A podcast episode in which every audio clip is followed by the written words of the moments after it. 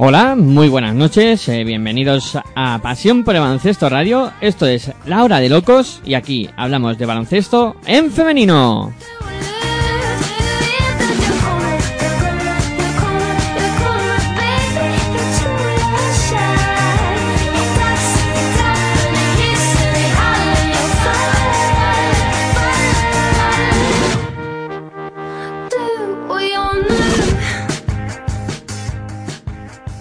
Nos podéis escuchar a través de nuestra página web en www.pasionporbaloncestoradio.com y también a través de los dispositivos móviles, donde podéis descargar nuestra aplicación de manera gratuita en el Play Store.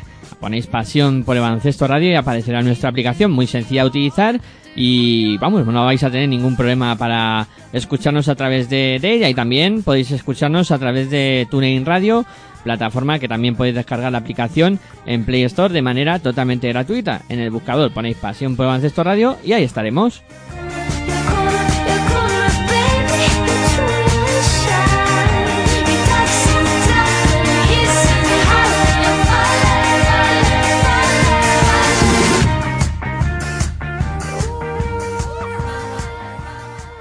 Y por supuesto, para interactuar con nosotros podéis hacerlo a través de las redes sociales. En Twitter en @baloncestoradio, la B y la R con mayúsculas, y también en @lahoralocos, todas iniciales de palabra con mayúsculas y locos con K de kilo.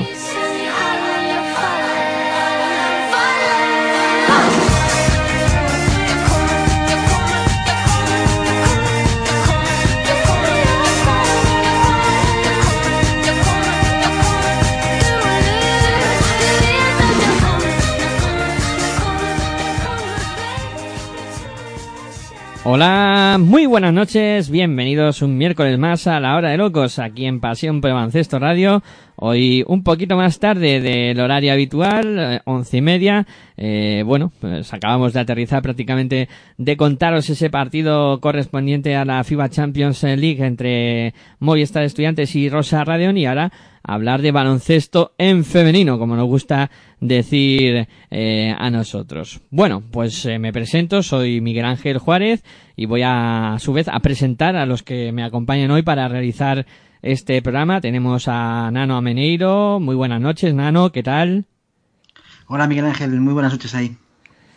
Buenas noches y bienvenido una vez más aquí a La Hora de Locos. También tenemos a Tony Delgado. Muy buenas noches, ¿qué tal? Muy buenas noches, pues aquí súper contento de poder hablar con vosotros otra vez y con muchas ganas, pues eso, de reírnos, de disfrutar del baloncesto femenino y sobre todo de difundirlo. Claro que sí. También tenemos a José Mari Sierra. Muy buenas noches, José Mari. ¿Qué tal el puente? Buenas noches, pues aquí una semana más a disfrutar del baloncesto femenino. El puente, pues bien, disfrutando tranquilillo. Y en tema de baloncesto, en el cielo baloncestístico, porque tenemos coliderato de IDK, o sea que imagínate, estamos que zapateamos de contentos que ya estamos. Y me queda por saludar a Virginia Algora. Muy buenas noches, Virginia, ¿qué tal el puente también? Hola, Miguel Ángel, hola a todos, buenas noches.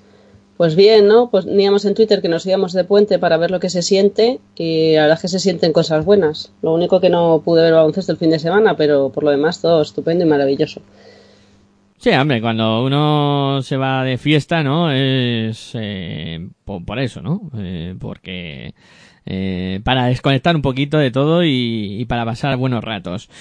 Bueno, aquí también pasamos buenos ratos, ¿eh? No nos gusta desconectar demasiado de lo que va pasando en la Liga Femenina y en la Liga Femenina 2, Liga Día, que hay que llamarlo así, que el patrocinador es el que manda, el que pone la pasta y el que hace que la cosa funcione finalmente.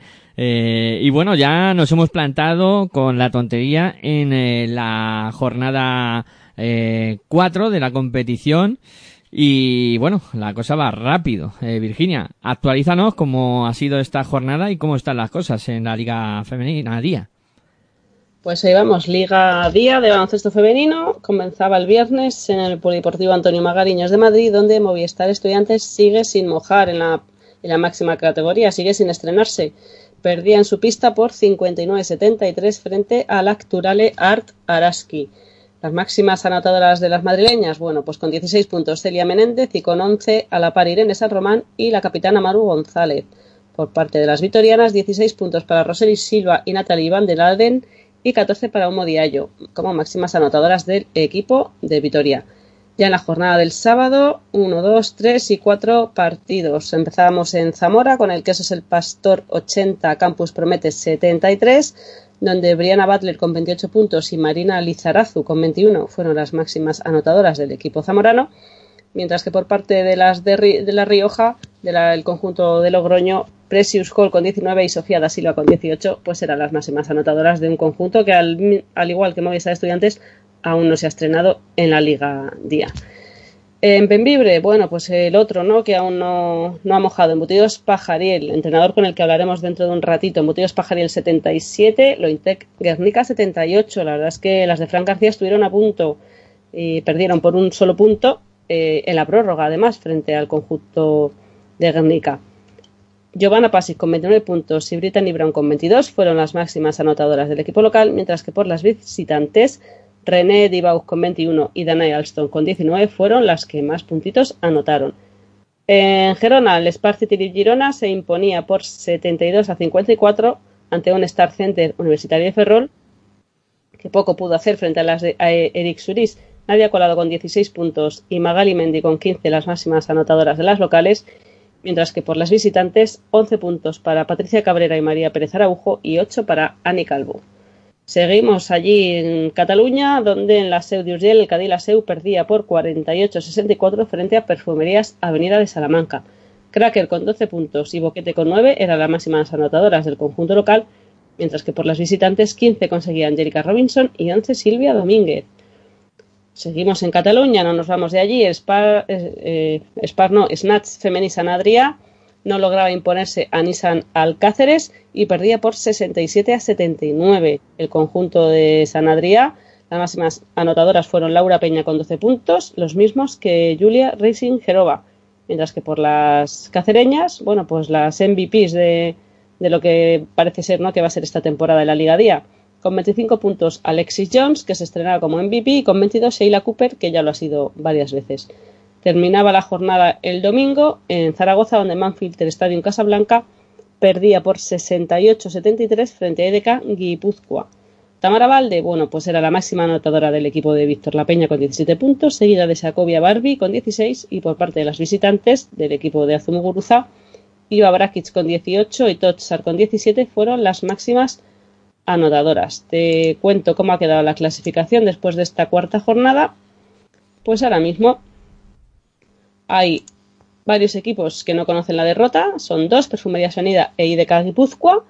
4 partidos jugados, 4 victorias. En tercera posición, Spar City Girona con 3 partidos ganados, 1 perdido. Los mismos que Star Center Universitario de Ferrol, Lacturale Art Araski. Que estos 3 equipos, Girona, Ferrol y Araski, están, como digo, con 3 victorias, 1 derrota. En sexta posición, Cadí La Seu, 2 y 2. Los mismos que Manfilter, Lointec Guernica, Nissan Alcáceres y Snats Femení Sant Adrià. Estos equipos, 2 victorias, 2 derrotas. ¿Quesos El Pastor de la Polvorosa? Bueno, pues está ahí como en tierra de nadie. De 4 partidos han ganado 1, han perdido 3. Y luego de Farolillos Rojos, bueno, pues tenemos a 3 equipos. En la 12ª posición, Embutidos Pajariel de Benvibre. En la 13ª, Movistar Estudiantes. Y como auténtico farolillo rojo, Campus Promete. Los 3 con 4 derrotas en los 4 partidos disputados hasta ahora, Miguel Ángel. Bueno, pues así están las cosas. Después de la disputa de 4 jornadas de esta Liga Día, llama la atención no ver un poco, después de la disputa de la cuarta jornada, pues esos 3 equipos que todavía no se han estrenado. Quizá lo de Benvibre puede ser un poco lo que más llame la atención. Y luego también la clasificación destaca las 2 victorias de Sant Adrià, que ha puesto ahí piedrecitas de cara a buscar la salvación. Y por arriba, pues quizá lo esperado, ¿no? Con Perfumerías Avenida con 4 victorias, ninguna derrota, después de aquel duelo que mantuvieron la semana pasada contra el Girona, en el cual se impusieron.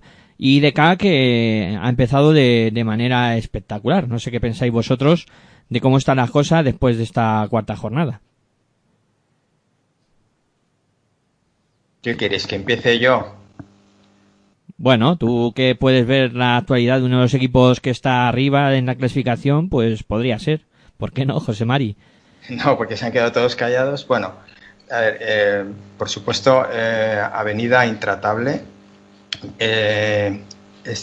Girona tiene la derrota que tiene, pero es de enfrentarse a Avenida, con lo cual lo normal, lo lógico sería que fuera con las cuatro victorias. Y lo que por lo que respecta a IDK, pues está basando muchísimo de su juego en una defensa muy buena, una defensa brutal, una defensa colectiva.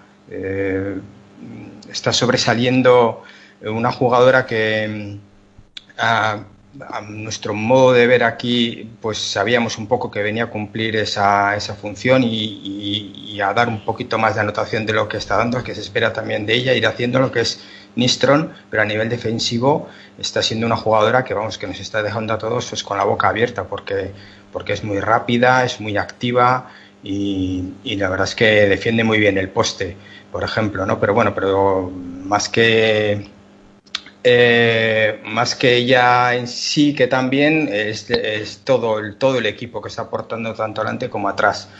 Del resto de equipos sorprende lo de Benvibre, a mí me sorprende un poco, a pesar de que en el primer partido pues les vi un poquito, igual se definieron un poquito, se dejaron un poco llevar por el rival que era y pensando un poco en que su liga empezaba la semana siguiente. Y San Adrià es un pelotazo.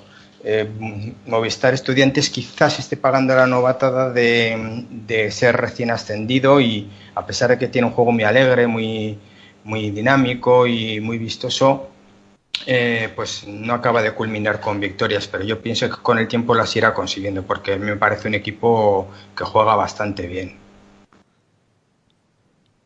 Yo lo que pasa con estos tres equipos que están en las últimas plazas es que siempre asusta un poco, ¿no? El ver ahí el marcador a cero.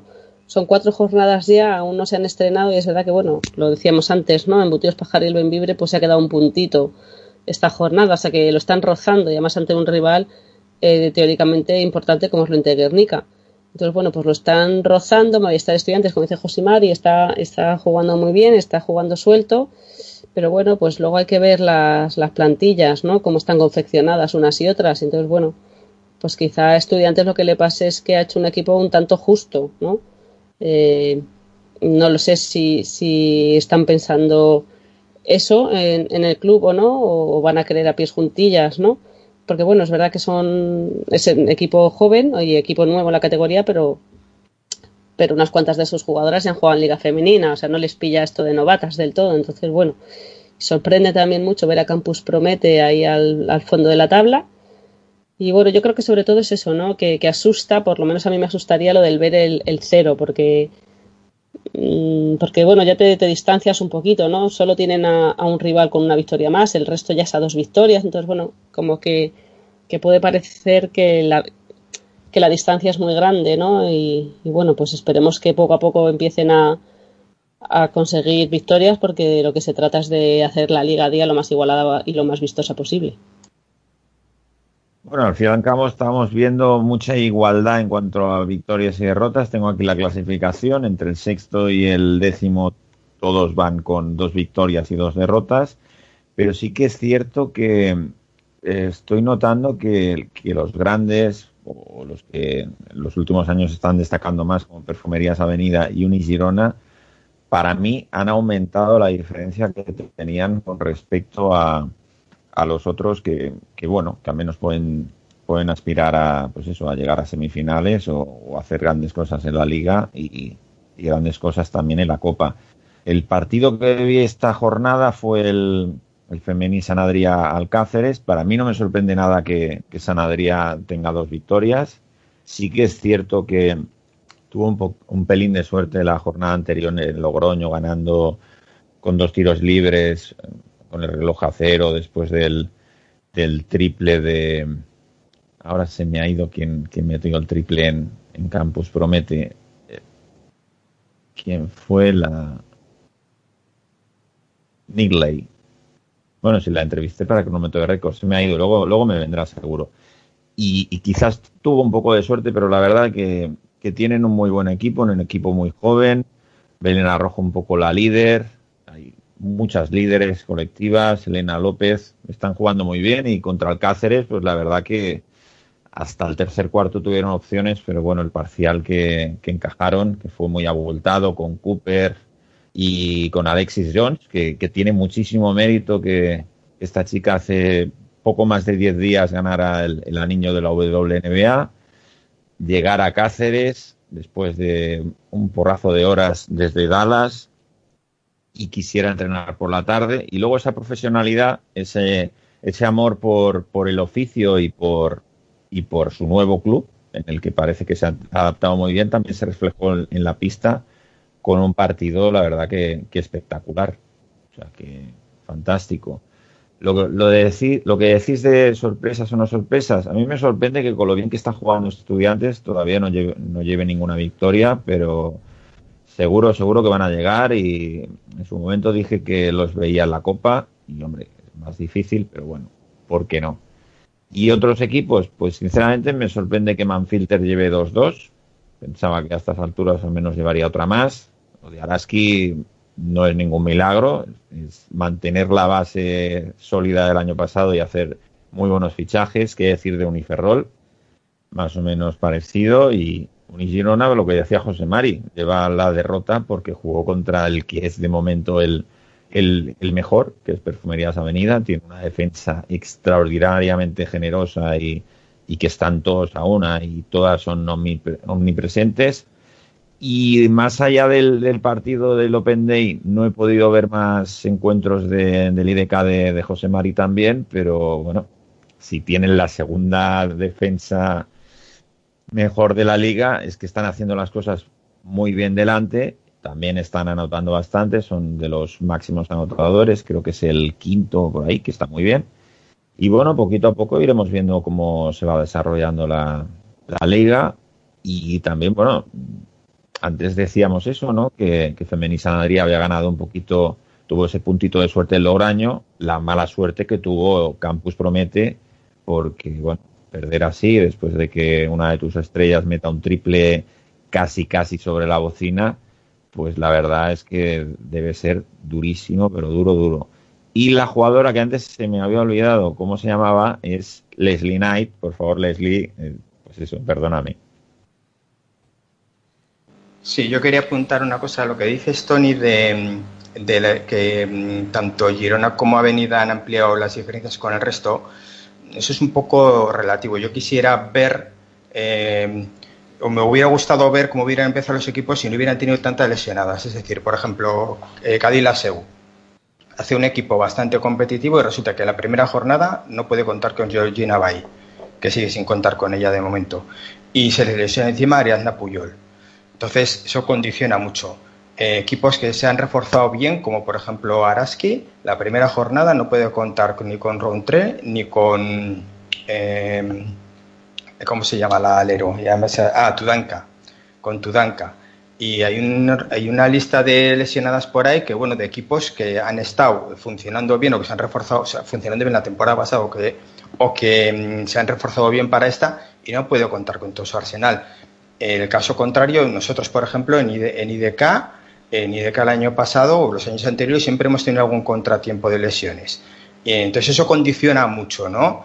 Vas sumando derrotas que igual no contabas con ellas o te va mermando en algunos resultados que al final lo que te hace es posicionarte en la tabla en una posición menos acorde a lo que es tu plantilla, ¿no? Y puede que a muchos equipos les esté pasando eso. Entonces yo quiero ver un poco, o me hubiera gustado ver, porque es muy difícil, al final las lesiones las tienen todos los equipos y esto es una cosa con la que hay que contar, ¿no? Pero quizás esa distancia ahora la vemos muy grande, pero luego igual no sea tan grande, o sí, es que no lo sé, es un poco difícil valorarla para mí en este momento. Bueno, José Mari, yo hablo de las sensaciones de estos primeros partidos, luego ya se irá viendo, pero las sensaciones después de ver a todos los equipos en el Open Day y algunos partidos después el resto de las jornadas, pues la verdad que es esa. Comentaba que yo tengo un poco toda la visión de Tony, ¿no? No hay más que ver el resultado de este fin de semana entre Girona y Uniferrol, que es que al descanso iban ganando de 24 puntos, ¿no? Pues eso dice mucho de un poco el nivel. Y yo, mira, Ferrol, que es un equipo que el año pasado fue tercero definitivamente en la clasificación y demás, no es un equipo en ese sentido sospechoso de estar, bueno, en estos momentos lejos de su mejor momento, ¿no? Porque está 3-1 en la clasificación y, sin embargo, bueno, pues la victoria de Girona fue lo suficientemente clara para prácticamente ya el segundo tiempo no tener mucho valor.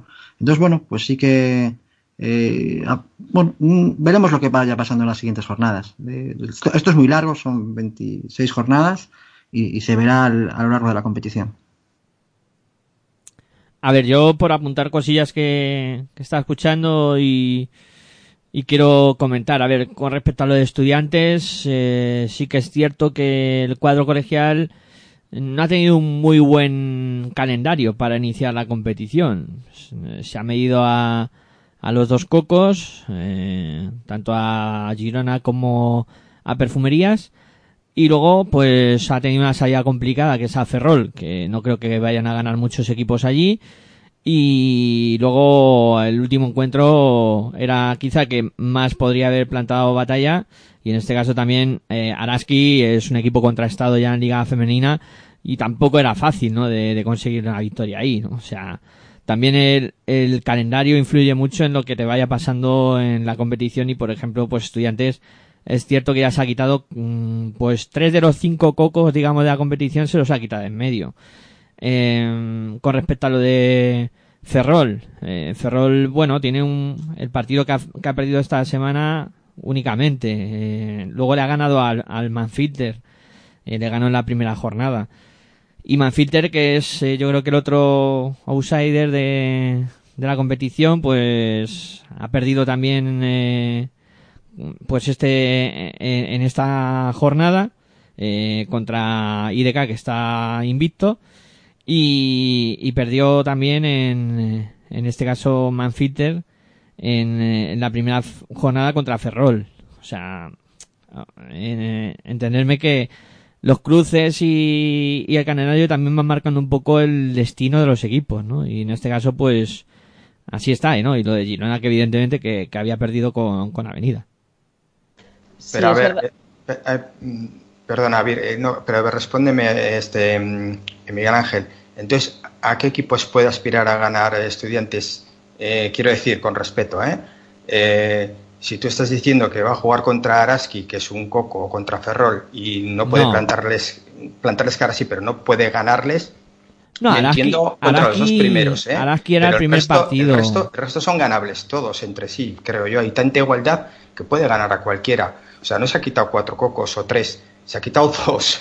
Estoy de acuerdo en los dos. Los otros 2, luego hay que jugarlos y ver si se pueden ganar o no, pero creo que son ganables. Pero te digo por Estudiantes, te digo entre todos, entre el resto de los otros 12 equipos. Bueno, a mí me parece que hay un segundo vagón donde están Manfilter, IDK y Ferrol, que es otro vagón, digamos, no locomotora, sino el segundo que va en el tren.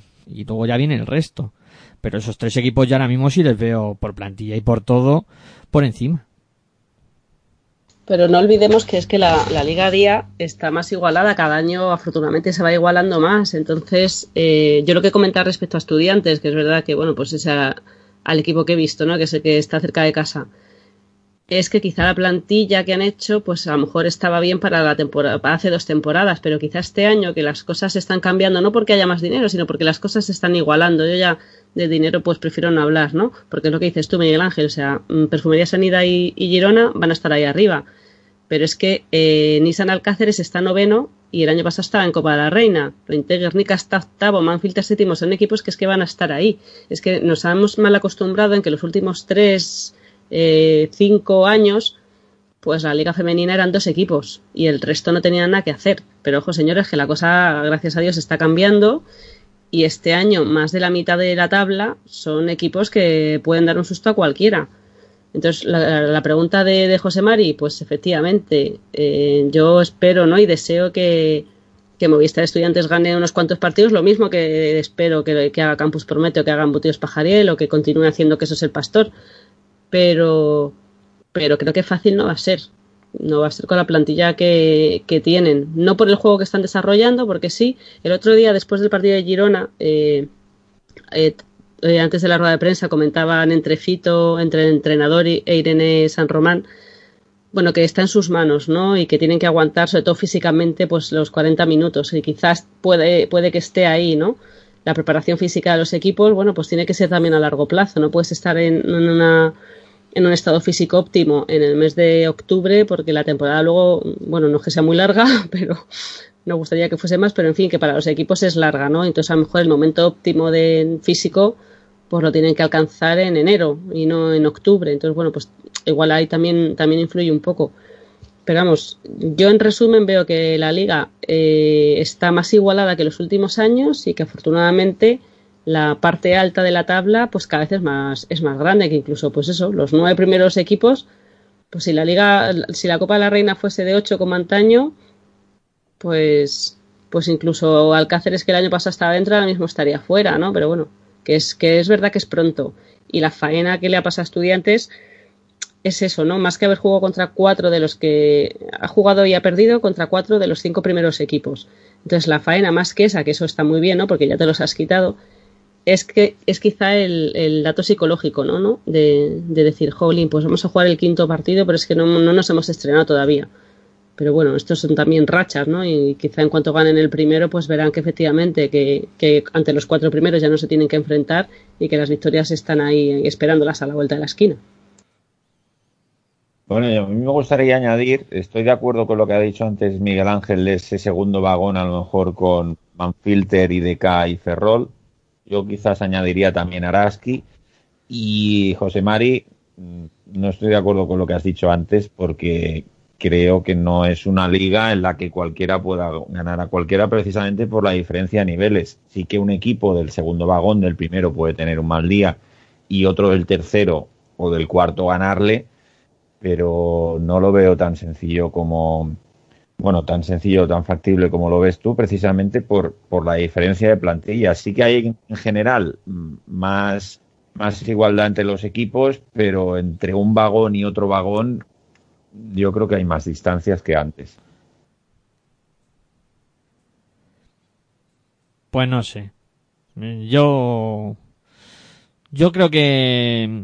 No, por línea interna dicen que tres niveles, ¿no? A lo mejor hay 4, ¿no? En primer vagón los 2 grandes, Araski sí que podíamos sumarla a un segundo vagón, luego ya equipos... No, hombre, los recién ascendidos siempre son equipos que van a sufrir.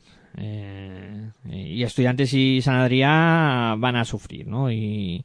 les colocamos en el último vagón, quizá con el Pastor, y no quiero desmerecer a nadie, no quiero desmerecer a ningún equipo, pero más o menos por plantilla y por lo visto hasta ahora, y el resto pues ahí en el tercer vagón, donde pueden aspirar a, pues eso, a, si tienen una buena temporada, incluso... meterse en Copa o intentar llegar a los playoffs, que eso ya es un poco más complicado.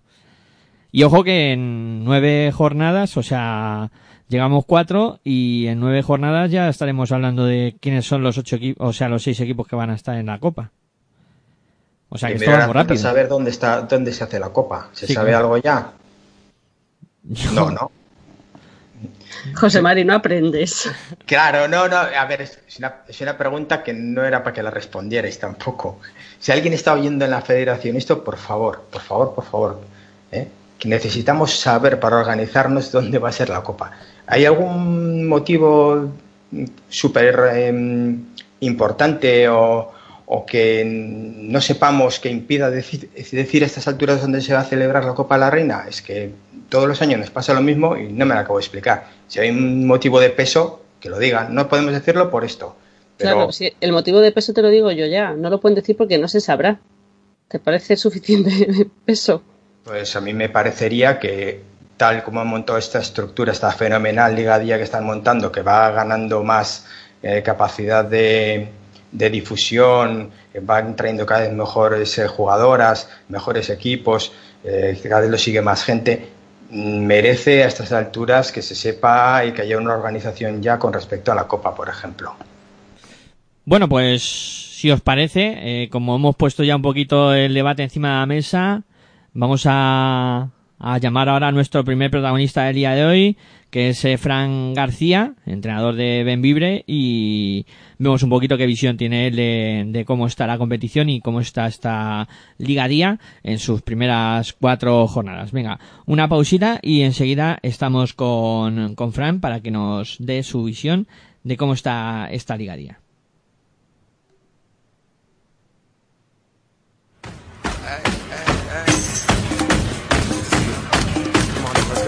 Estás escuchando tu radio online de baloncesto. Pasión por el baloncesto radio.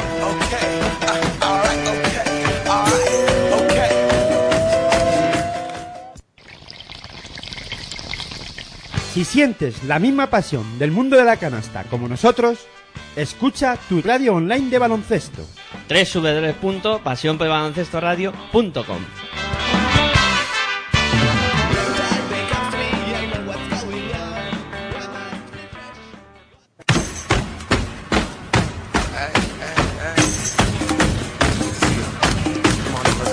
Estás escuchando tu radio online de baloncesto. Pasión por el baloncesto radio.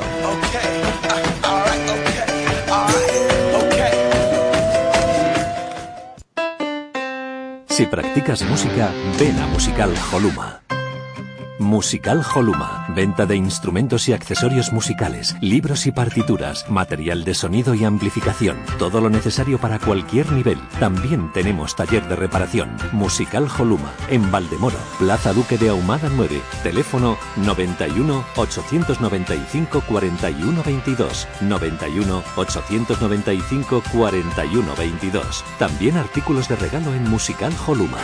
Regala música, regalo útil.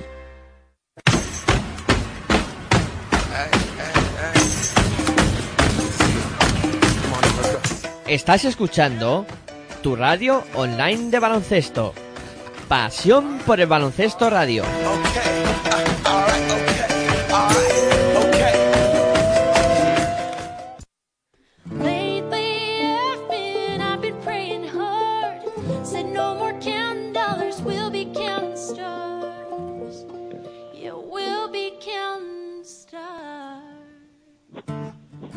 Bueno, pues ya tenemos a la escucha a nuestro primer protagonista del día de hoy, Fran García. Muy buenas noches y bienvenido a Pasión por el Baloncesto Radio a la Hora de Locos.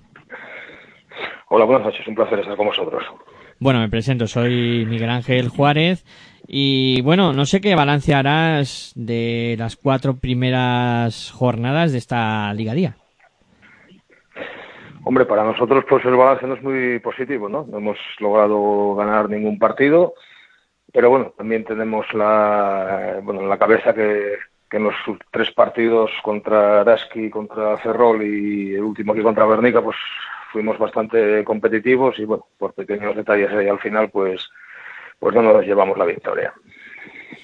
Bueno, sí, la verdad es que en cuanto a resultados no ha empezado bien el equipo, pero imagino que en cuanto a juego estarás medianamente satisfecho. Sí, bueno, sabíamos que iba a ser el inicio difícil, lo primero por calendario, ¿no? Porque las 5 primeras jornadas pues jugamos contra 5 equipos que han jugado el año pasado playoff por el título y Copa de la Reina, y luego pues el matiz también de tener un equipo totalmente nuevo, joven, con jugadoras prácticamente sin experiencia en la liga, que bueno, todo toma su adaptación, ¿no? Pero bueno, ya digo que contento en el sentido de que yo creo que jornada a jornada pues estamos creciendo como equipo y vamos a ver si somos capaces de lograr la primera victoria en cuanto antes, que nos logre soltar un poco también los nervios que llevamos de tanta derrota. Bueno, se encuentran realizando el programa junto a mí Nano Ameneiro, Tony Delgado, José Mari Sierra y Virginia Algora, que también te van a ir preguntando lo que estime oportuno. Vale, perfecto. Un saludo a todos. Hola Fran, buenas noches, soy Virginia. Hola. Yo quería preguntarte por este último partido, que es justo en el que pues habéis rozado, ¿no? Con la llama de los dedos la victoria. Al final perdisteis por un punto en la prórroga. ¿Cómo se queda el equipo? Porque es verdad que el calendario no está siendo fácil. Empezasteis contra Girona, luego Ferrol, lo que tú decías, ¿no? Araski, equipos de playoff, y el último, cuando encima jugando en casa ahí los rozáis. La sensación con la que se quedó el equipo, con la que os quedasteis al final, con esa derrota por un punto, ¿cuál fue? Bueno, pues una sensación pues difícil, ¿no? Porque bueno, es un partido que lo logras competir ahí hasta el final. Tuvimos mala suerte también en los tiros libres en el último minuto del partido y en el último minuto de la prórroga, digamos, y pues bueno, muchas veces pues te queda mucha más insatisfacción si pierdes un partido de 20-25 puntos porque has visto que no puedes dar más porque el otro equipo te ha pasado por encima, pero en este caso, pues bueno, la diferencia fue de un punto, con bola al final también para poder ganar, y bueno, es una sensación mala, además ya juntándose con las derrotas que llevábamos acumuladas, lógicamente. La plantilla es bastante nueva respecto a la temporada pasada. Quizá también es un poco pronto el tener un equipo conjuntado. Hombre, la pretemporada no ha sido buena, para empezar, porque no hemos tenido problemas con el tema de preparación físico y segundo entrenador, que bueno, por diferentes circunstancias pues nos llegó a la última semana antes de empezar la competición. Y luego, pues bueno, es un equipo, como bien dices, totalmente nuevo y que necesita una adaptación ya tanto a la vida española como a la competición. Y bueno, poco a poco yo creo que vamos creciendo y esperemos que cuanto antes podamos empezar ya con victorias. Fran, justo antes de llamarte, estamos comentando entre nosotros pues cómo vemos la liga, ¿no? Y comentamos eso, los tres equipos que ahora mismo estáis todavía sin victorias, vosotros, Embutidos Pajariel, Movistar Estudiantes y Campus Promete. Y tenemos así un mini debate entre si se puede dividir la clasificación en cuántos vagones, digamos, ¿no? Si el de cabeza y el de cola, si hay tres grupitos o si hay incluso hasta cuatro grupos. Tú que has tenido la posibilidad, afortunadamente este año además, de la primera jornada estar todos los equipos juntos, ¿cómo crees que se va a desarrollar esta liga a día? ¿Va a haber mucha diferencia entre, pues eso, ¿no? Muchos grupitos o dos grupos básicamente o cuáles son tus sensaciones? Hombre, yo creo que va a haber tres grupos, claramente, en mi opinión. Yo creo que, bueno, Girona y Salamanca creo que están por encima del resto, que no quiere decir que puedan ir algún día a jugar algún partido a cualquier cancha y perder. Y luego, pues un grupo con todos estos equipos que han aspirado el año pasado y estuvieron en playoff. Y luego, pues bueno, otro grupo en el que nos estaremos peleando, pues los equipos que yo creo que estaremos ahí por abajo peleándonos, pues Zamora, estaremos nosotros, Estudiantes, yo creo que estará también Campus Promete, pues bueno, vamos a ver cómo, yo creo que tiene una plantilla pues de bastante buen nivel, ya que al inicio no ha sido bueno, pero bueno, vamos a ver cómo reaccionan estas jornadas, aunque también es pronto para decir, ¿no? Pero así a simple vista, pues yo creo que habrá tres grupos. Me quedaba una, Tony. Esta próxima jornada, Fran, os vais a San Sebastián a jugar contra el IDK Guipúzcoa, equipo invicto. No sé cuál será el planteamiento, si pensáis más en volver a intentar ganar en el Benvibre Arena o estrenaros esta temporada en el Benvibre Arena o hay que ir a por todas en el Gasca también. Bueno, tenemos que ir a intentar a la sorpresa, lógicamente, ante un equipo pues muy muy sólido, ¿no? Está demostrando una solidez muy grande en este inicio de temporada. También ha tenido problemas con la americana interior, aunque ayer le ha llegado una americana nueva. Y bueno, yo creo que es un equipo muy potente con 5 o 6 jugadoras de un nivel muy alto y luego las chicas de la casa que aportan, pues bueno, aportan garra y conocimiento del juego y defienden la camiseta que siempre han vestido desde pequeñas y eso al final también se nota. Buenas noches, Fran. Ahora sí que le doy bien al tema. Como decía Virginia, buenas noches. Como decía Virginia, es un equipo prácticamente nuevo y yo no sé, en ese sentido, cómo te está ayudando a integrar a las nuevas Estanacer, la capitana. Bueno, más o menos, pues la gente que lleva aquí años jugando en la Liga Española, como Estanacer, como Laura Aliaga, pues bueno, están ayudando a integrarse, digamos, a la gente, ya no solo, digamos, en el tema de cancha, sino también un poco en las costumbres y en la vida española. La mayoría de estas chicas pues vienen de Estados Unidos, de otro tipo de vida. Y bueno, más o menos pues ellas están haciendo ahí su papel, intentando integrar a la gente ahí cuanto antes. ¿Y qué es lo que les suele sorprender más cuando vienen de fuera?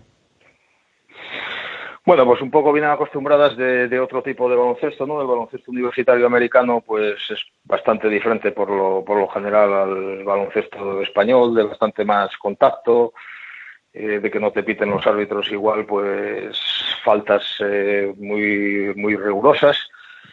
Y luego también, pues bueno, el tipo de vida también vienen acostumbradas a igual levantarse a las 6 de la mañana y tener dos o tres sesiones de entrenamiento, en muchos casos al día, cosa que aquí no pasa. Y bueno, este tipo de cosas, ¿no? La vida es totalmente diferente en un campus universitario americano a lo que puede ser en Benvibre, lógicamente. Bueno, una pregunta así un poco más alternativa, Fran.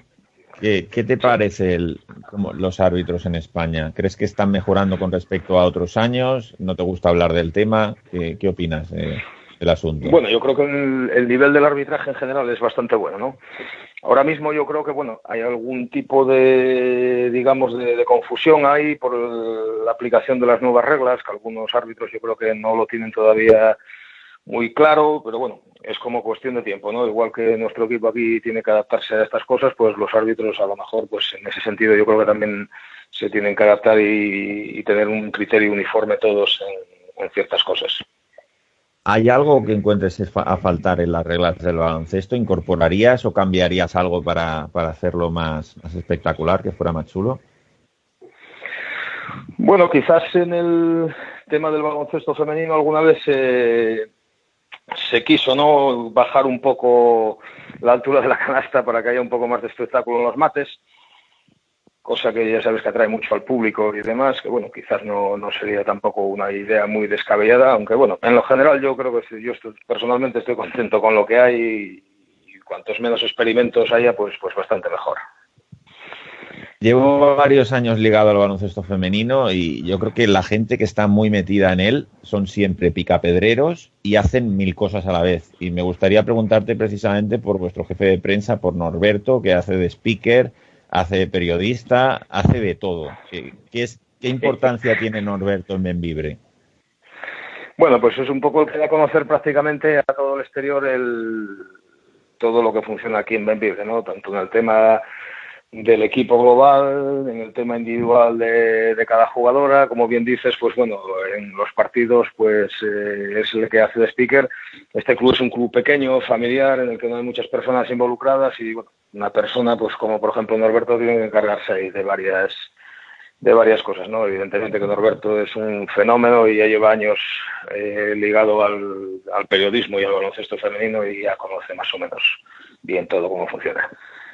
Fran, para aquella gente que no hemos tenido la suerte de ir al Benvibre Arena, ¿cómo nos podrías describir el ambiente y cómo es el público de Benvibre? Bueno, el público del Benvibre Arena es un público que está, pues, con el equipo, el tiempo que yo llevo aquí, está con el equipo siempre, ¿no? A las buenas y a las malas, ¿no? Siempre está ahí apoyando, es además un público, pues, muy agradecido, que con poco que haga el equipo, pues, ya está muy metido en el partido y está todo el tiempo pues animando y demás. Bueno, en ese sentido el público es de 10, ¿no? Además de que suele ir bastante gente al pabellón. Y ya la última por mi parte, Fran, ¿qué les has dicho a las jugadoras después de la última derrota? Y si era un poco un discurso similar con respecto a las otras. Quizás el primer partido contra Unigirona sí que no tuvisteis opciones, pero los otros anteriores sí. Bueno, lógicamente ellas también están viendo que estamos siendo capaces de competir en cada partido, además con un inicio de calendario complicado como todos sabemos, y bueno, tienen la motivación de que cada día pues se están viendo mejor como equipo y vamos, están con las ganas que tenemos todos ya de que llegue cuanto antes esa primera victoria para calmar un poco el tema grupal ya y que vayan las cosas ya un poco más tranquilas.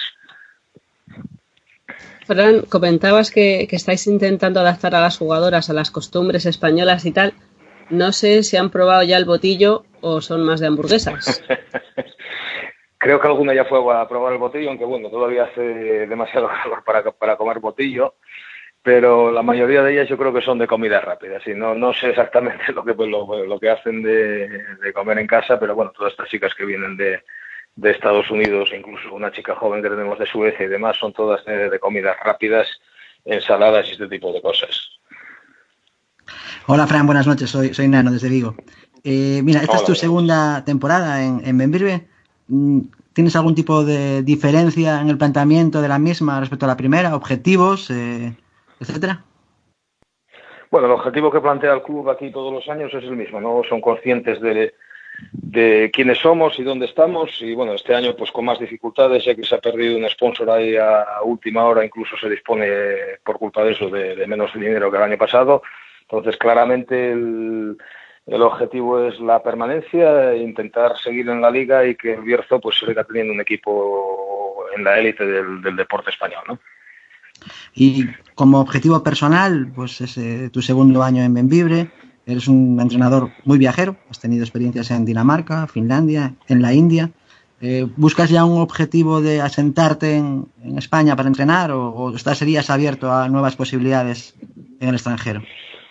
Bueno, ahora mismo pues bueno, me siento bastante cómodo en Benvibre, ¿no? Con el equipo además estoy bastante cómodo, pero bueno, siempre digamos que soy un hombre de silla rápida, ¿no? Entonces siempre las aventuras al extranjero siempre me han atraído mucho. Este año incluso por el verano tuve alguna propuesta y estuve cerca también de irme. Pero bueno, ahora mismo solamente pienso en intentar, bueno, sacar este proyecto adelante y que seamos capaces de ser competitivos en esta liga. Sí, buenas noches, Fran. Soy José Mari desde Donosti. Te saludamos desde tu próximo destino. Te esperamos el sábado. Sí. Oye, antes hablando de la adaptación del equipo, que sois un equipo con muchas jugadoras nuevas. Bueno, es la norma en casi todos los equipos de liga femenina, ¿no? Pero en vuestro caso igual ha sido este año un poco más heavy, ¿no? ¿En qué punto de adaptación estáis en el equipo? ¿70, 80, 90%? ¿Dónde lo cifrarías? Bueno, yo creo que ahora mismo estamos un 70% más o menos, ¿no? Las chicas pues llevan aquí 6 semanas más o menos, porque llegaron todas el día 4 de septiembre y bueno, yo al equipo, pues personalmente, que viéndolo entrenar cada día y tal, lo veo mejor, ¿no? Y más compenetrado. Yo creo que nos falta todavía un poco, pero bueno, con el paso del tiempo seguro que alcanzaremos ahí el punto máximo. Sí, y luego quería preguntarte por una jugadora, por Cristina Rakovic, porque esa chica hizo unos buenos partidos, fue MVP en Liga Femenina 2 y está jugando ahora para vosotros. ¿Cómo la ves a ella? Hombre, a Cristina le cuesta un poco jugar la posición de 4 abierto, porque está acostumbrada a jugar tanto en Valencia como en Budúznost todos estos años de 5. El problema es que para la Liga Femenina su estatura no le da para jugar solamente de interior. Entonces, bueno, se está en un proceso de adaptación de jugar un poco más por fuera de la línea de 3 y eso, pues bueno, le está costando un poco, pero yo creo que saldrá adelante porque tiene condiciones para ello. Bueno, pues Fran, ya no te vamos a quitar más tiempo. Muchas gracias por habernos atendido y nada, suerte para lo que resta de temporada. Venga, pues muchas gracias a vosotros, un placer estar aquí. Bueno, pues ahí dejamos a Fran García, que ha sido nuestro primer protagonista del día de hoy. Ahora hacemos un impasse y hablamos de Liga Femenina 2. Venga, una pausita breve y enseguida estamos ya con resultados de lo que ha pasado en la jornada de la Liga Femenina 2. Señores pasajeros, bienvenidos al tren de la cocaína y el cannabis. Recuerden que este tren tiene parada en las estaciones de euforia, falso control, adicción, ansiedad, problemas familiares, fracaso escolar, pérdida de oportunidades, obsesión, drogas, depresión. Hay trenes que es mejor no coger. Ministerio de Sanidad y Consumo. Plan Nacional sobre Drogas. Si sientes la misma pasión del mundo de la canasta como nosotros, escucha tu radio online de baloncesto. www.pasionpelbaloncestoradio.com.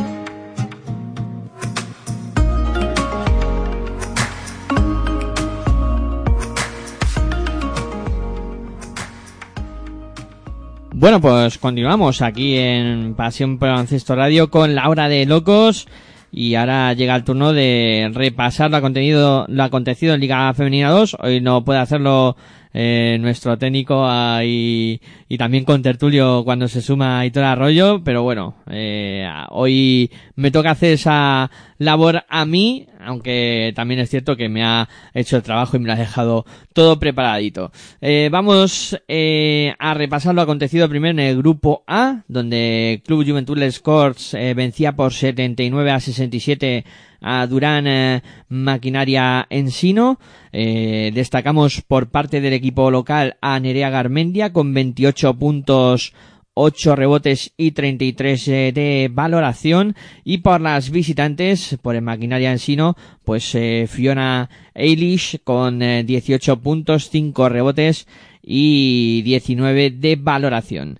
El conjunto de CB Arxil perdía en casa contra Celta Zorca por 53-72, siendo la más destacada por el cuadro local Arantxa Mayau con 17 puntos, 4 rebotes y 26 de valoración. Y por parte del conjunto visitante, la mejor era Minata Keita con 24 puntos, 15 rebotes y 44 de valoración. Menudos números la de la jugadora del Celta Zorca. El conjunto de Patatas y Jolusa se imponía en su pista a Universidad de Oviedo por 72-49. Destacamos a Isaso Conde por parte de las locales con 19 puntos, 10 rebotes y 21 de valoración. Por parte de las visitantes destacamos a Carolina Ramos con 15 puntos, 8 rebotes y está con 15 de valoración. Tenemos luego el partido en el que fue muy igualado entre Añares Rioja ISB y Segle 21, con la victoria de Añares Rioja por 57-52. En el equipo local destacamos a Erika Livermore con 15 puntos, 8 rebotes y 18 de valoración. Por parte de las visitantes destacamos a Laia Soler con 8 puntos, 5 rebotes y 13 de valoración. Lima Horta se imponía en su casa a Ascensores 3 a Basket Mar Gijón por 71-59. Destacamos a Elena Silva por parte de las locales con 11 puntos, 7 rebotes y 20 de valoración, mientras por las visitantes vamos a destacar a Isabela Federico con 16 puntos, 8 rebotes y 17 de valoración. El siguiente encuentro en el GDKO Ibaizábal se imponía por 72-42 con bastante claridad a Quemegal Cortegada.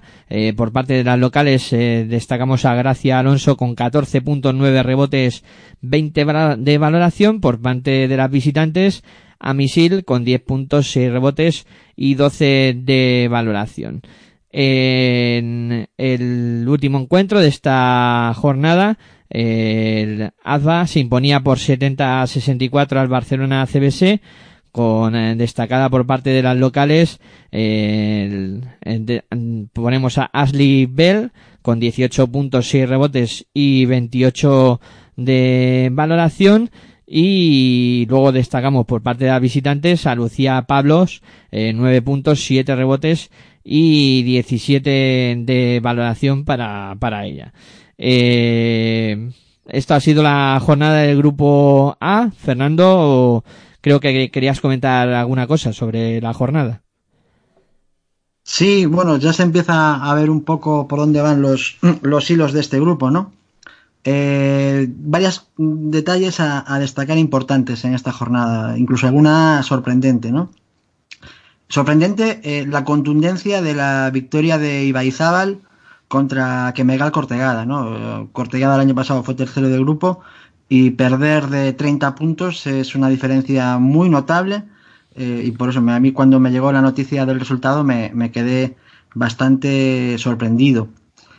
Por otra parte, destacaría en Juventud Les Corts el buen momento, por lo menos estadísticamente así lo está apuntando, de Nerea Garmendia, ¿no? Pues en esta ocasión 28 puntos, 8 rebotes, 33 de valoración, está en un momento increíble de juego. La semana pasada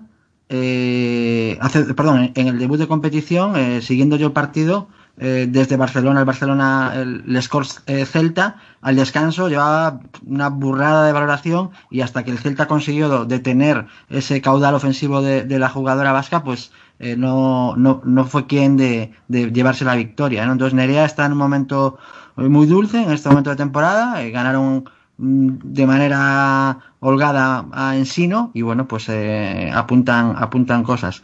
Y más cosas interesantes que nos está dejando este grupo A. En estos momentos, pues los dos líderes son Patatas Hijolusa y Celta Zorca. Y bueno, pues se van a enfrentar, son los dos únicos invictos que quedan en el grupo A.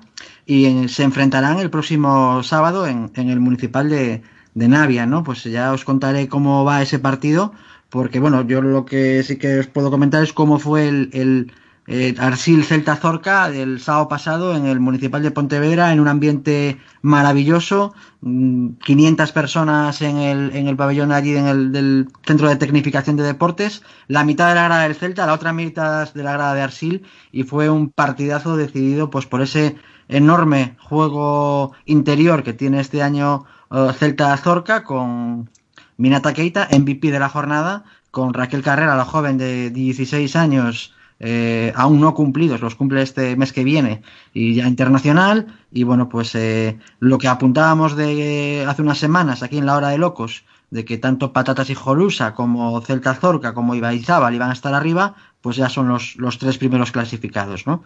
Y bueno, pues la verdad es que se está presentando una liga muy, muy interesante. Añares Rioja está muy bien en su casa, está haciendo un fortín de su pabellón, de su pista, no ha perdido partidos. Y bueno, pues la verdad es que está siendo muy, muy, muy, muy interesante. Quería comentar algo, José Mari. Sí, Nano, quiero preguntarte por Minata. Parece ser una jugadora espectacular. ¿Es una jugadora? ¿Tenéis una jugadora de nivel de Liga Día ahí en esa chica? A ver, es su sexta temporada en Liga Femenina 2. Yo este año la veo muy fina, muy enchufada, ya conoce el ámbito de juego, ya conoce la ciudad, y eso ayuda mucho a la integración. Y yo creo que igual es tal vez un poco de falta de kilos, porque sí es una jugada muy estilizada y demás, como para jugar en Liga 1, pero sí que tiene ya, además tiene la madurez deportiva, ¿no? Minata, tiene 28 años, yo creo que es el momento ideal para que dé el salto a Liga 1, ojalá lo dé con el Celta, firmó por 2 años, a todos hay que decirlo, y la verdad es que está en un momento espectacular. También es que el Celta la verdad es que está jugando muy bien. Yo el juego entre postes que tuvo con Raquel Carrera el sábado pasado, es que se las ponían muy, muy bien. O sea, han metido muchos canastas bajo el aro. Es cierto que están en el rebote ofensivo dominando con mucha superioridad, pero yo sí que le veo, Miguel Ángel, en ese sentido, José Mari, que tienen posibilidades de terminar su carrera deportiva o de llegar a jugar en Liga 1. Bueno, pues si os parece repaso cómo queda la clasificación después de esta tercera jornada en el grupo A. Como ha dicho Nano, Patatas Hijolusa y Celta Zorca primeros, con 3 victorias y ninguna derrota. Con 2 victorias y 1 derrota están GDKO Ibaizábal, CB Garcil, Juventud Les Corts, Añares Rioja y Quemegal Cortegada, además de Lima Horta Barcelona. Con 1 victoria y 2 derrotas tenemos a Barça, CBC, CBS y Durán Maquinaria Ensino, además de Inmobiliaria Víctor Atuña Adva, y cerrando la clasificación, todavía sin estrenarse, pues tenemos a Siglo XXI, Ascensores 3 a Vázquez Mar Gijón y Universidad de Oviedo. Este es el grupo A. Vamos a repasar lo acontecido en el grupo B, en el que el Centros Único Real Canoe conseguía la victoria ante ISCB Almería, con Marta Blanes con 14 puntos, 3 rebotes, 18 de valoración, y por el conjunto visitante destacamos a Alicia González con 31 puntos, 7 rebotes y 32 de valoración. El Centros Únicos Canoe que venció por 75 a 66. En el siguiente encuentro, el Spar Gran Canaria se imponía a Majestias contra Violencia de Género por 79-58. Destacamos por las locales a Elaine Covil con 19 puntos, 19 rebotes y 35 de valoración. Y por las visitantes, Keira Robinson con 15 puntos, 7 rebotes y 19 de valoración. El Valencia Basket se imponía al Olímpico 64 Colegio Santa Gema por 79-49, destacando Miella Tirera con 19 puntos, 6 rebotes, 24 de valoración, y por parte de las visitantes Julia Rabada con 14 puntos, 3 rebotes y 10 de valoración.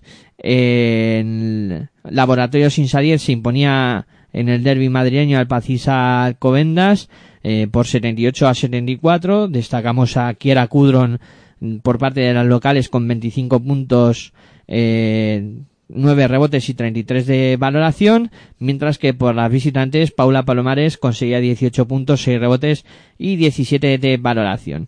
El conjunto de Campus Promete, Liga Femenina 2, perdía en casa ante el Ciudad de los Adelantados por 54-67. Destacamos por el equipo local a Laura Arroyo con 8 puntos, 10 rebotes, 11 de valoración, y por las visitantes Laura Fernández con 22 puntos, 3 rebotes y 27 de valoración. Quedan dos encuentros, el que enfrentaba al Vega Lagunera de Areva 67 contra Pica en Claret 59, victoria de las locales, destacando Eva Sierra con 18 puntos, 10 rebotes y 19 de valoración, y por parte de las visitantes Branka Lukovic con 10 puntos, 6 rebotes y 16 de valoración. Y el último encuentro, el Distrito Olímpico, que perdían su pista contra el Clínicas Dental Granada 60-63, destacando por las locales María José Bolonio con 19 puntos, 5 rebotes, 16 de valoración, y por parte de las visitantes Alexandra Begenesic con 20 puntos, 10 rebotes y 25 de valoración. Quedando este grupo B de la siguiente manera, disputadas también 3 jornadas, líderes que invictos están Spa Gran Canaria, Centros Únicos Real Canoe, Laboratorios Sinsadier Leganés y Corral y Vargas Clínica Dental Granada.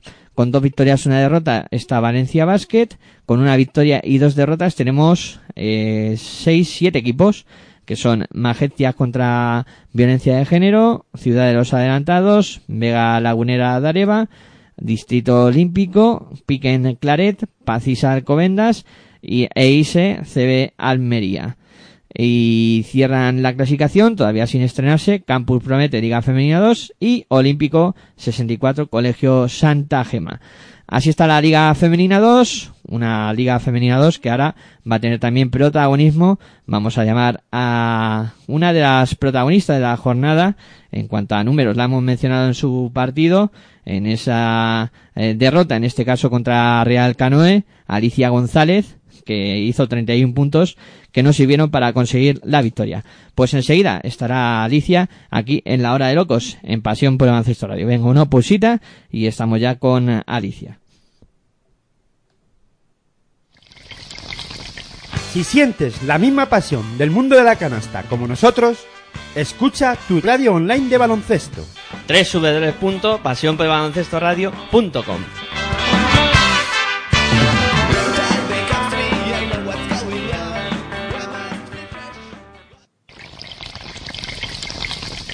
Si sientes la misma pasión del mundo de la canasta como nosotros, escucha tu radio online de baloncesto.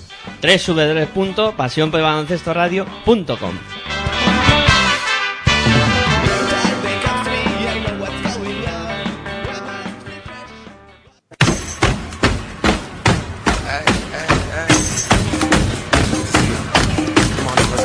Estás escuchando tu radio online de baloncesto. Pasión por el Baloncesto Radio.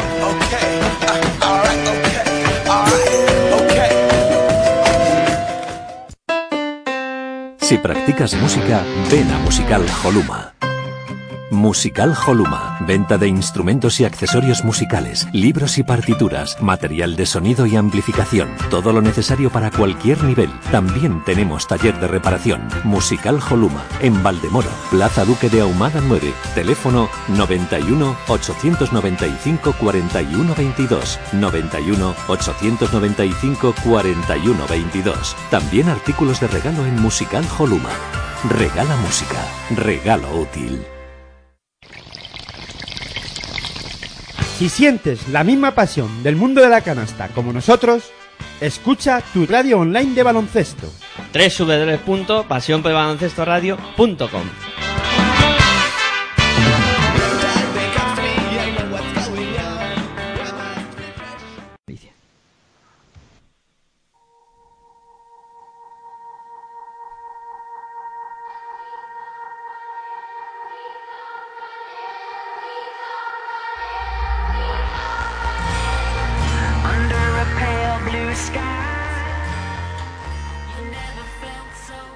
Bueno, pues continuamos aquí en La Hora de Locos en Pasión por el Baloncesto Radio y ya tenemos por aquí a nuestra segunda protagonista del día de hoy, Alicia González. Muy buenas noches y bienvenida a La Hora de Locos aquí en Pasión por el Baloncesto Radio.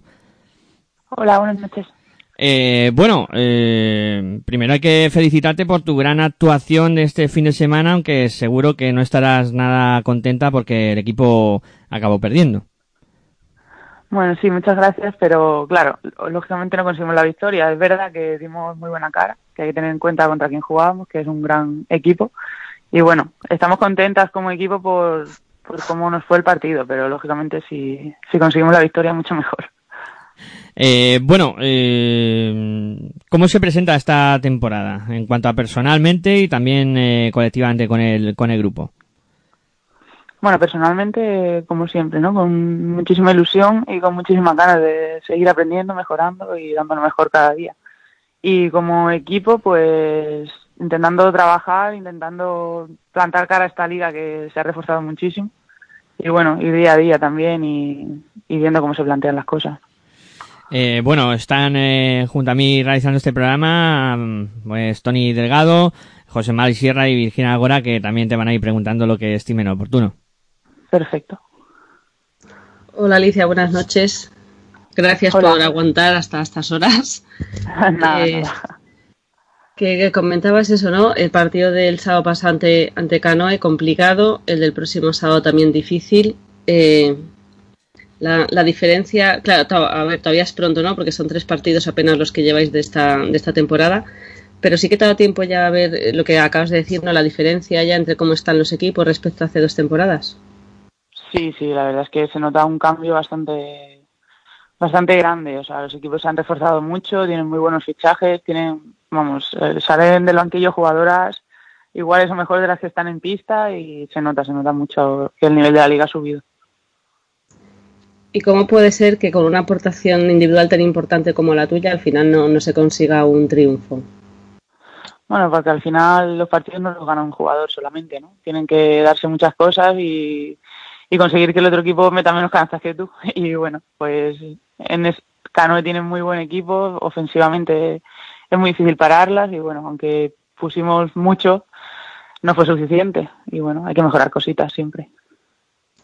No sé si estará bien, o sea, será bueno o malo para vosotras el que os enfrentéis pues quizá a varios de los cocos del grupo justo ahora, ¿no? Al principio de la temporada, porque como decíamos antes, Cano el sábado pasado y Spar Gran Canaria el próximo sábado, por lo menos las tenéis en casa. Sí. Quizás sea mejor jugar contra ellas ahora al principio de Valencia temporada. Y Valencia Basket el siguiente. Pues toma, todos juntitos. Digo eso, ¿no? Quizás mejor ahora que todavía... A lo mejor no tenéis el ritmo de juego, lo que quiere este entrenador, porque todavía es verdad que habéis cambiado de entrenador este verano. Sí, bueno, al final te tienes que enfrentar a todos los equipos, ¿no? Y bueno, es también según seamos realistas o no. Tenemos en cuenta qué equipo tenemos y cuál es nuestro objetivo, que es la permanencia a priori. Y estos equipos van para ascender. Entonces, bueno, siempre cuando sabiendo el equipo que tenemos enfrente y sabiendo lo que tenemos que hacer nosotras y cómo trabajarlo, pues no tiene que ser ni mejor ni peor, simplemente hay que enfrentarse a ellos y hacer lo mejor posible para nosotras ir mejorando como equipo y cuando lleguen nuestros rivales, pues poder dar la cara. ¿Y después de una temporada se ha olvidado ya lo que os pasó? la anterior vez de Liga Femenina 2. Sí, sí, ya la temporada pasada tuvimos un año entero para borrarlo. Y no sé, no queda ahí un pozo, ¿no? De rabia, de amargura, de impotencia, o de decir, este año os vais a enterar de quiénes somos nosotras. Bueno, eso siempre lo tenemos ahí, ¿no? Ese espíritu de luchar y demostrar que podemos ser de esta liga siempre va a estar ahí, ¿no? Si no estaríamos. Porque toda esa rabia la hemos sacado durante el año anterior y demás. Pero bueno, simplemente ahora ya estamos en ella y el pasado ya no hay que pensarlo mucho. Hay que disfrutar del presente. Muy buenas noches, Alicia. Soy Tony Delgado. Buenas noches.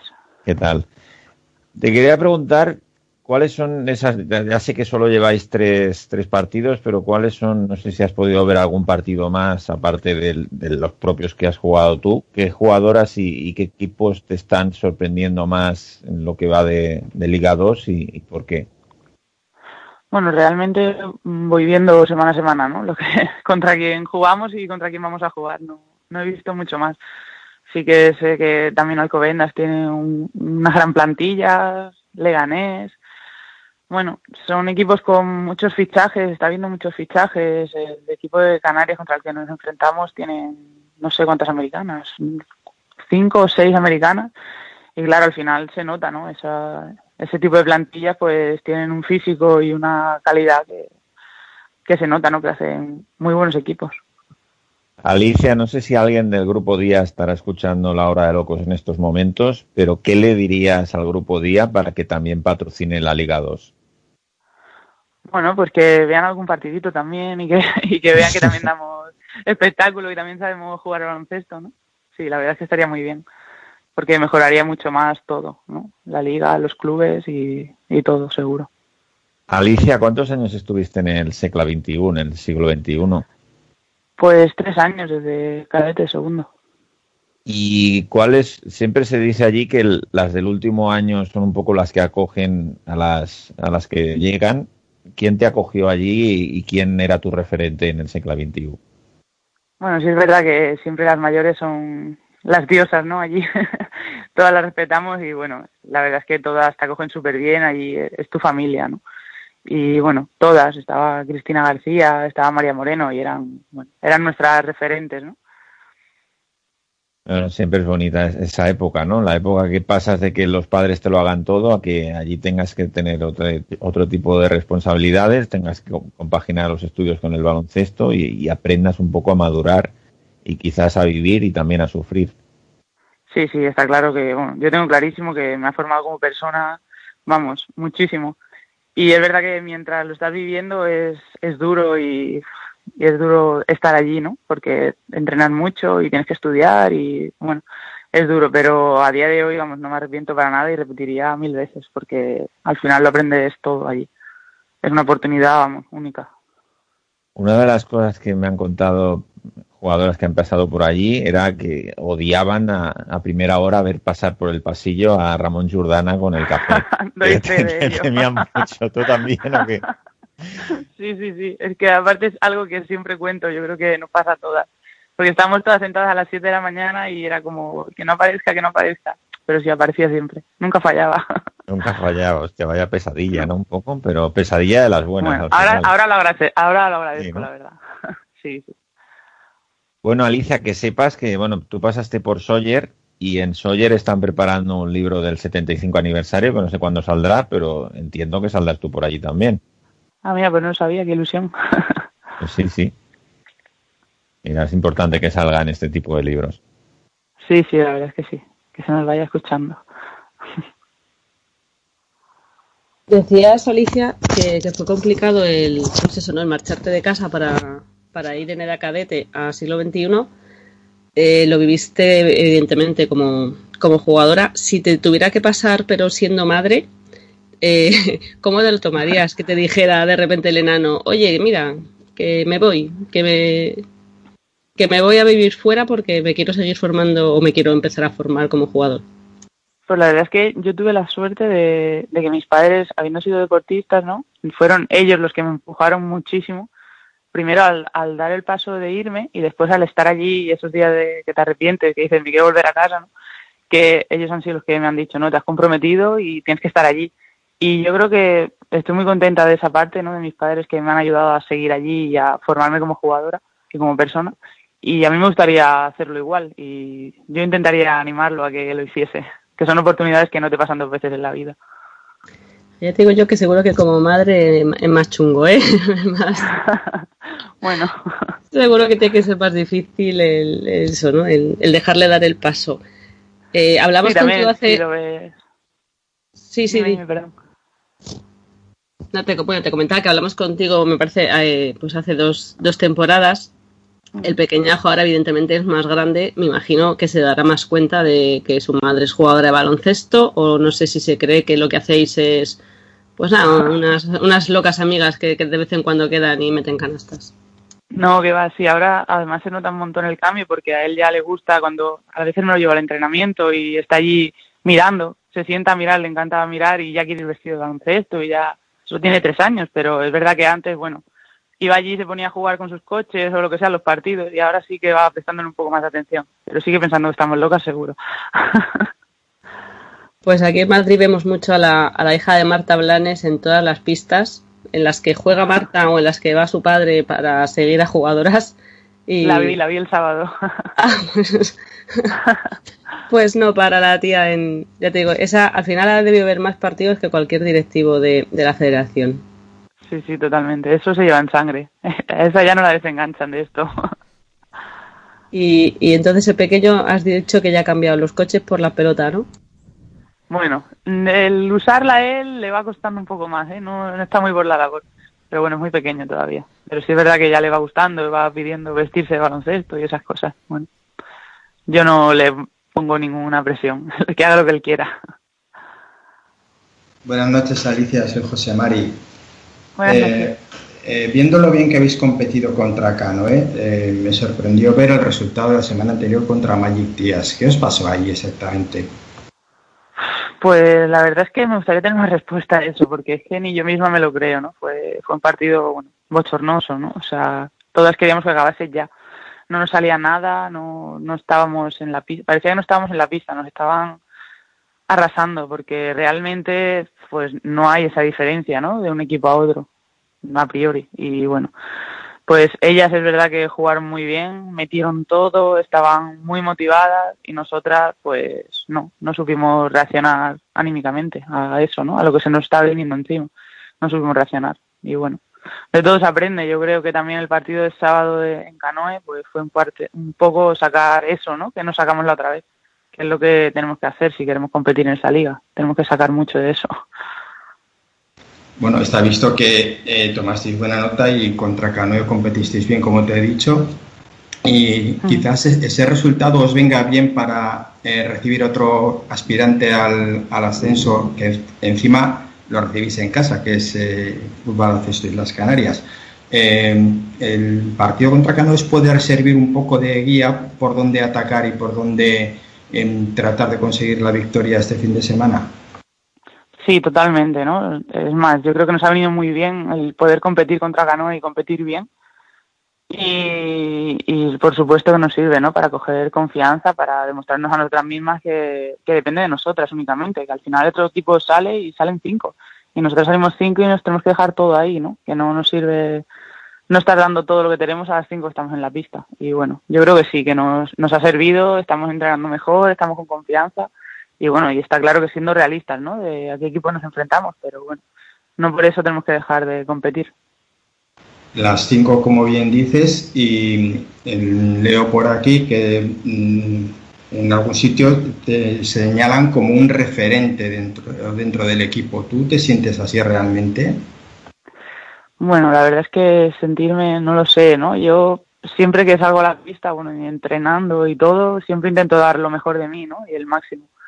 Y si sirvo como referente, pues perfecto, ¿no?, si sirve de ayuda, pero yo simplemente salgo y hago lo que puedo y lo mejor que sé. Este año tenéis a Pamela Moral allí con vosotras. Si tú miras, ¿no?, en pues la lista de equipos por los que ha pasado es larguísima. ¿Se nota en el equipo el tener una jugadora con tantísima experiencia? Sí, sí se nota muchísimo. Aparte, por desgracia, ha estado 5 semanas de baja porque tuvo una fractura en la vértebra y esta semana era la primera que se incorporaba y el primer partido que ha jugado. Y se ha notado, ¿no? Ya se nota, simplemente en los entrenamientos ya se nota, ¿no? Que está ella. Lógicamente tiene muchísima experiencia y muchísima calidad y lo vamos a notar también. Y Alicia, cuéntanos cómo es la diferencia del Singenta Almería que conocimos hace 2 temporadas con el ISA Almería de hoy, con jugadoras diferentes y con un entrenador también diferente. Cuéntanos un poquito cuál puede ser cuál crees tú que es la diferencia de juego, sobre todo de aquel equipo a este. Bueno, quizá la diferencia es que queremos intentar jugar un poquito más rápido y un poquito más a más ritmo, ¿no? Pero al final, no sé, la diferencia las jugadoras y sí, hay jugadoras diferentes, hay más jugadoras quizás, pero no sé, no sabría decirte una diferencia concreta, ¿no? No sé, somos totalmente diferentes, creo yo, pero no sé exactamente qué decirte.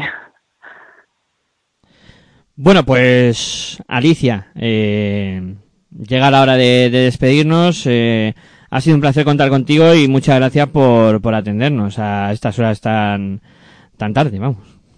Nada, gracias a vosotros siempre. Bueno, pues despedimos ya a Alicia, que ha sido nuestra segunda protagonista del día de hoy, y ahora pues ya vamos a continuar con el programa. También comentar que, como se ha hecho tan tarde, al final en la pausa, Fernando Ameneiro se ha tenido que marchar, nos ha dejado. Y bueno, esperaremos contar otro día con él y que se pueda despedir de todos vosotros como es debido. Bueno, pues venga, hacemos una pausita y ahora continuamos aquí en La Hora de Locos, en Pasión por el Baloncesto Radio. Si sientes la misma pasión del mundo de la canasta como nosotros, escucha tu radio online de baloncesto. www.pasionporelbaloncestoradio.com.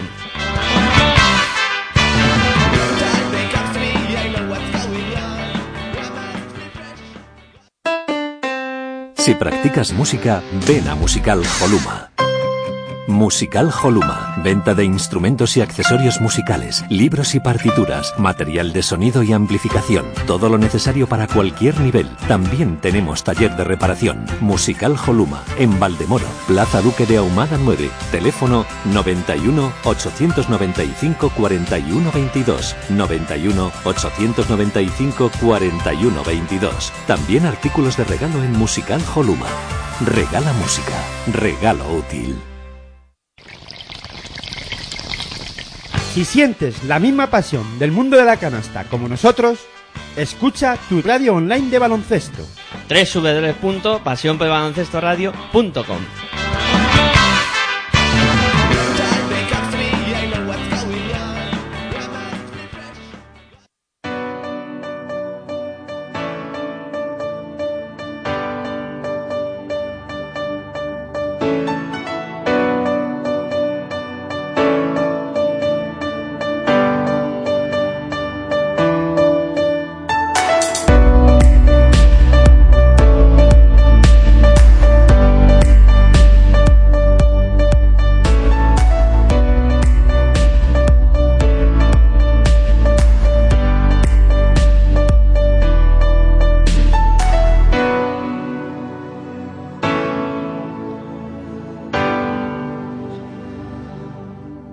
Bueno, pues continuamos aquí en La Hora de Locos, en Pasión por el Baloncesto Radio. Y bueno, vamos a hablar ahora de noticias, ¿no? De esta liga femenina, que nos había quedado un poquito en el tintero, también debido a que la actualidad manda, ¿no? Y al final las entrevistas marcan un poco la pauta.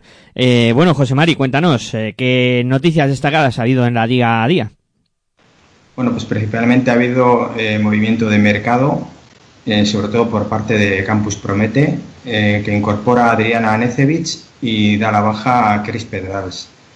Y de Calipuzcoa incorpora a Gillian Allende, y esas son las noticias de mercado. Y luego una noticia al margen de las canchas es que Salamanca, el Ayuntamiento de Salamanca, ha dado la medalla de oro a Perfumerías Avenida como club. Y bueno, pues nada, habrá que darles la enhorabuena.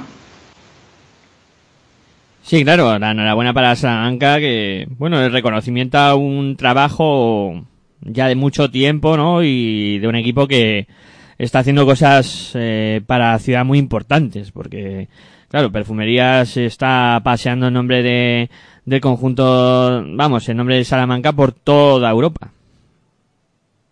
Bueno, y enhorabuena también al Cáceres, que hoy pues ha sido reconocido como mejor entidad deportiva en el tercer Congreso Mujer, Deporte y Empresa, así que felicidades a todos los aficionados del Alcáceres por este inmenso reconocimiento. Pues fíjate si Perfumerías está llevando el nombre de Salamanca pues por toda Europa y por todo el alto, que a colación vamos a contar que esta tarde han jugado partido de Euroliga y que han ganado nada más y nada menos que al Ekaterimburgo de Alba Torrens. Siempre el coco, ¿no?, de la competición en el Ekaterimburgo. Hay dos o tres cocos, pero ellas no fallan, y bueno, pues al final las de Miguel Ángel Ortega se han terminado imponiendo, así que están invictas tanto en Liga Femenina como en Euroliga. Pues sí, la verdad es que muy bien, ¿no?, por Perfumerías ahí, además victoria importante ante el Ekaterimburgo.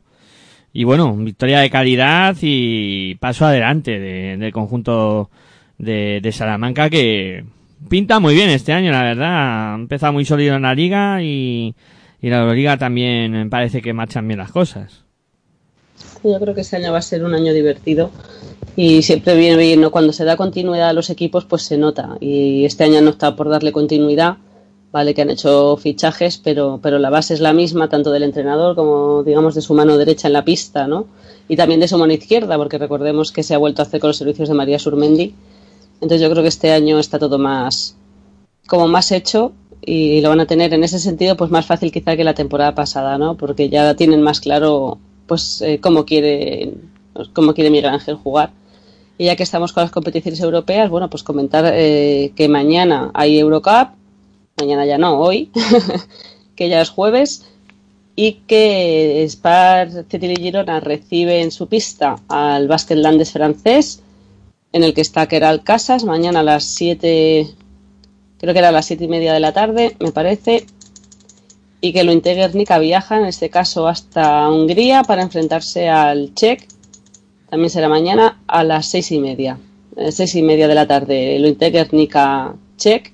Y a las 7:15, Spar Cetil Girona contra Basket Landes. Bueno, pues así están los equipos españoles en la Euroliga y en la Eurocup, con ese repaso somero. Y bueno, ¿quieren apuntar algo? Sí, yo quería apuntar una cosilla. No he podido ver el partido de Avenida, pero he podido leer algo. Parece ser que ha basado bastante parte del triunfo en una defensa bastante buena, y según he podido leer también, parece ser que Taurasi se ha quedado sin anotar canastas en pista. Habría que mirarlo bien porque no he podido echar mano de ese dato, pero parece ser que ha debido ser una cosa bastante que ha debido ir bastante en esa línea, en la línea de la defensa y en secar bastante a Taurasi. Bueno, y otro apunte que quería hacer yo, como antes ha comentado José Mari, fichajes o despidos de Liga Femenina. Bueno, pues en Liga Femenina 2, el Patatas Hijolusa presentará mañana a una nueva jugadora que viene a completar la plantilla, que es la pívot dominicana Yamile Rodríguez. Me imagino que ya el sábado estará a las órdenes de Mose en ese espectacular Celta Zorca Patatas Hijolusa que se jugará en la ciudad de Vigo.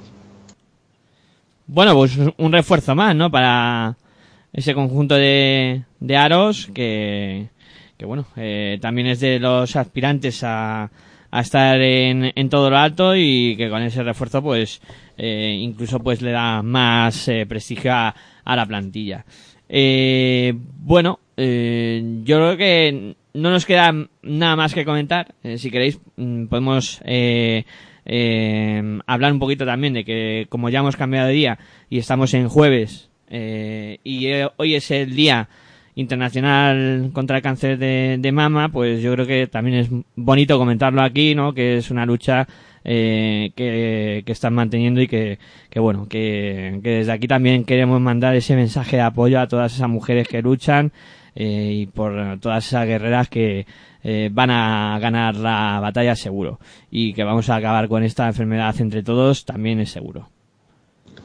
Pues a nuestro apoyo, ¿no?, a todas esas mujeres, como tú dices, Miguel Ángel, y más especialmente a las jugadoras de baloncesto que han pasado o están pasando por esa enfermedad, que son, pues, desgraciadamente varias, y bueno, pues eso, ¿no?, todo nuestro apoyo. Ahora mismo el caso más conocido es el de Loti, jugadora de Olímpico 64, así que bueno, pues deseando que le dé la patada definitiva a la enfermedad y que haga como Laura Grande, que lo supere ya del todo y que se olvide de las cosas malas. Pues sí, ¿no?, a ver si poco a poco se van recuperando y vamos para adelante con esto. Bueno, también os animo a visitar el perfil de Twitter de @baloncestoradio, que ahí nuestro técnico y el que está con las redes sociales, que es Aitor Sakurra, y un lacito rosa, que la verdad es que queda muy bonito, tanto en Twitter como en Facebook, en @baloncestoradio, la BR con mayúsculas, y en Facebook Pasión por el Baloncesto, pues ahí lo podréis ver, que es muy bonito, y a mí la verdad es que me ha hecho bastante cosilla verlo esta mañana cuando me lo ha dicho. Bueno, pues queda repasar las agendas de tanto Liga Femenina como Liga Femenina 2. La de Liga Femenina 2 me encargo yo, Virginia, pero dime tú qué va a haber este fin de semana en la Liga Femenina. En la Liga Femenina no lo sé, Miguel Ángel. Te digo lo que va a pasar en la Liga Día. Eso. Que venga, me tengo que acostumbrar, ¿eh? Hay que decirlo bien, por si, como decía antes Tori, ¿no?, por si les da a los del Grupo Día por escucharnos algún día, que vean que hablamos muchos días de baloncesto femenino. Venga, vamos en serio. Si es que se nos hace tarde y al final la una se le va la pinza. Jornada 5, la que disputaremos este fin de semana de la Liga Día, los equipos de Liga Femenina. Empezamos el viernes a las 9:45 en el Serrano Macayo. El Nissan Alcáceres recibe a Quesos El Pastor. También el viernes, un ratito más tarde, a las 9:00 p.m, en el Palau Municipal de Sports de la Seu de Urgell, Cadí la Seu recibirá a Snatch Femení Sant Adrià. Bonito duelo que verá nuestro compañero Tony Solanillas desde allí. El sábado, bueno, pues varios partidos. En Bisburg, donde esta tarde las perfumeras han ganado a Caterimburgo, van a recibir al Star Center Universitario de Ferrol a las 6 de la tarde en Bisburg. A las 6 de la tarde también, pero en el José Antonio Gasca de San Sebastián, y de Cagipuzkoa querrá seguir la estela de perfumerías, seguir invicto en la temporada, y se enfrenta a Embutidos Pajariel de Fran García, nuestro protagonista de hoy. A las 6:30, pero en Mendizorroza, en Vitoria, la Asturale Art Araski recibe a Spar Citiliz Girona. Veremos a ver si las de Made son capaces de vencer en su pista a uno de los fuertes de la liga. A las 6:30 también, pero en Maloste, en el otro polideportivo del País Vasco donde se juega la Liga Día, Lointec Guernica recibe, después de su periplo europeo, a Movistar Estudiantes. Partido también muy interesante. Y a las 7 de la tarde, en La Rioja, en el polideportivo del Lobete, Campus Promete Manfilter. Bueno, pues eso con lo que respecta a esta Liga Día. Repasamos también lo que va a acontecer este fin de semana con la Liga Femenina 2. En el grupo A tendremos los siguientes enfrentamientos. El sábado se va a disputar el grueso de la jornada. Tendremos el enfrentamiento a las 5 de la tarde entre Siglo XXI y Lima Horta Barcelona. También a las 5 de la tarde será el Durán Maquinaria Ensino contra el Club Baloncesto Arcsil. A las 6:30 de ese sábado tendremos el Celta Zorca contra Patatas y Jorusa. Luego a las 7:30 tendremos dos partidos: el Quemegal Cortegada contra Inmobiliaria Víctor Antuña Adva, y también tendremos el Ascensores 3A Básquet Margijón contra GDKO Ibaizábal. A las 8, para cerrar la jornada del sábado, tendremos el Barcelona-Barça CBS contra Club Juventud Les Corts. Y el domingo quedará ese partido entre Universidad de Oviedo y Añares en Rioja. En el grupo B también la jornada se disputará en su totalidad en sábado, y el domingo pues quedará un partido. El sábado a las 5 de la tarde abre el juego del ISB CB Almería contra Spar Gran Canaria a las 5 de la tarde. A las 6 tendremos el duelo entre Pacisa Alcobendas y Campus Promete de Liga Femenina 2. A las 7 de la tarde, 3 partidos. El Corral y Vargas Clínicas Dental Granada contra Centros Único Real Canoe. También a las 7, como hemos dicho, Ciudad de los Adelantados contra Vega Lagurera Adareva. Y también tenemos a las 7 de la tarde ese Majestias contra Violencia de Género que se enfrentará a Valencia Basket. El partido que cerrará la jornada del sábado será el Pick and Claret contra Distrito Olímpico. Y el domingo queda ese duelo entre Olímpico 64 Colegio Santa Gema contra Laboratorios Insa 10 de Leganés, que será a las 12:30. Bueno, pues chicos, yo creo que ha quedado una cosa bastante completita en el día de hoy y es momento de marcarnos el baile habitual de todos los programas.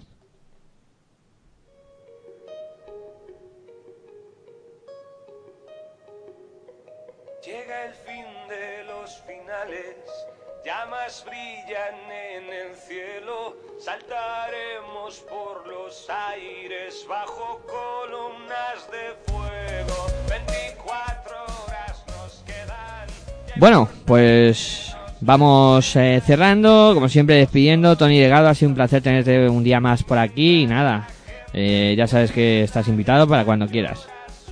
Placer más que compartido y en breve estoy por aquí dando la tabarra otra vez. Muy bien.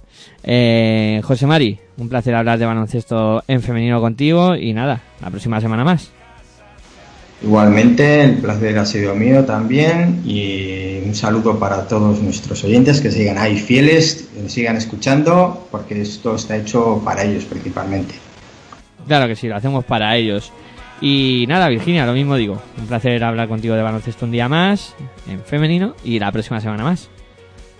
Pues eso, el miércoles que viene nos escuchamos en la hora de locos. Ya una hora más normal, ya a 10:30 recuperaremos horario, que hoy lo hemos desplazado. Se agradecerá. Y más que nada para que nuestros oyentes no tengan que trasnochar tanto. Bueno, pues nada, vamos cerrando, agradeciendo a todos los que estuvisteis al otro lado, que aguantasteis hasta esta hora tan tardía. Y nada, os emplazamos la próxima semana más baloncesto en femenino aquí en Pasión por Baloncesto Radio y en este programa que se llama La Hora de Locos, pero el básquet continúa, atentos a las redes sociales en @baloncestorradio. Nada más, me despido como siempre, muy buenas y hasta luego.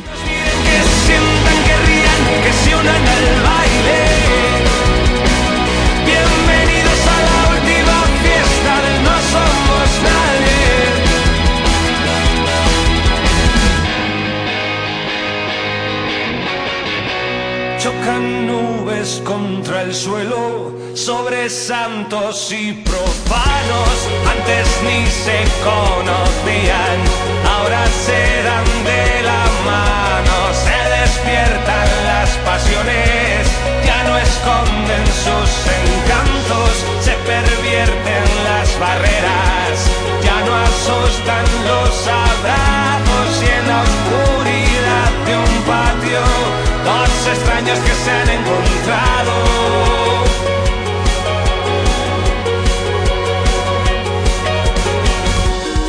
Si me lo pides, por favor, estaré encantado.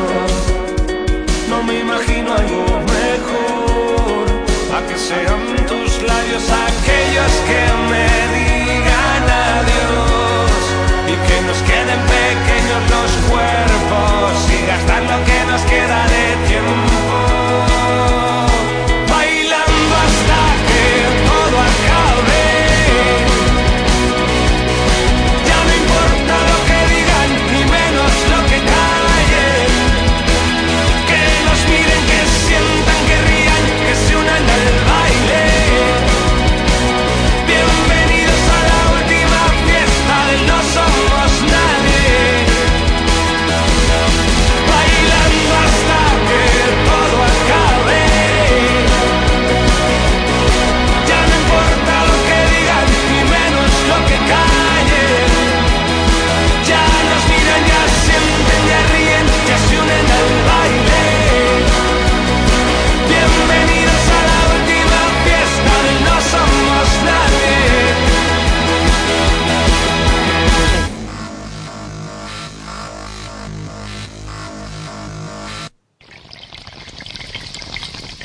Si sientes la misma pasión del mundo de la canasta como nosotros, escucha tu radio online de baloncesto.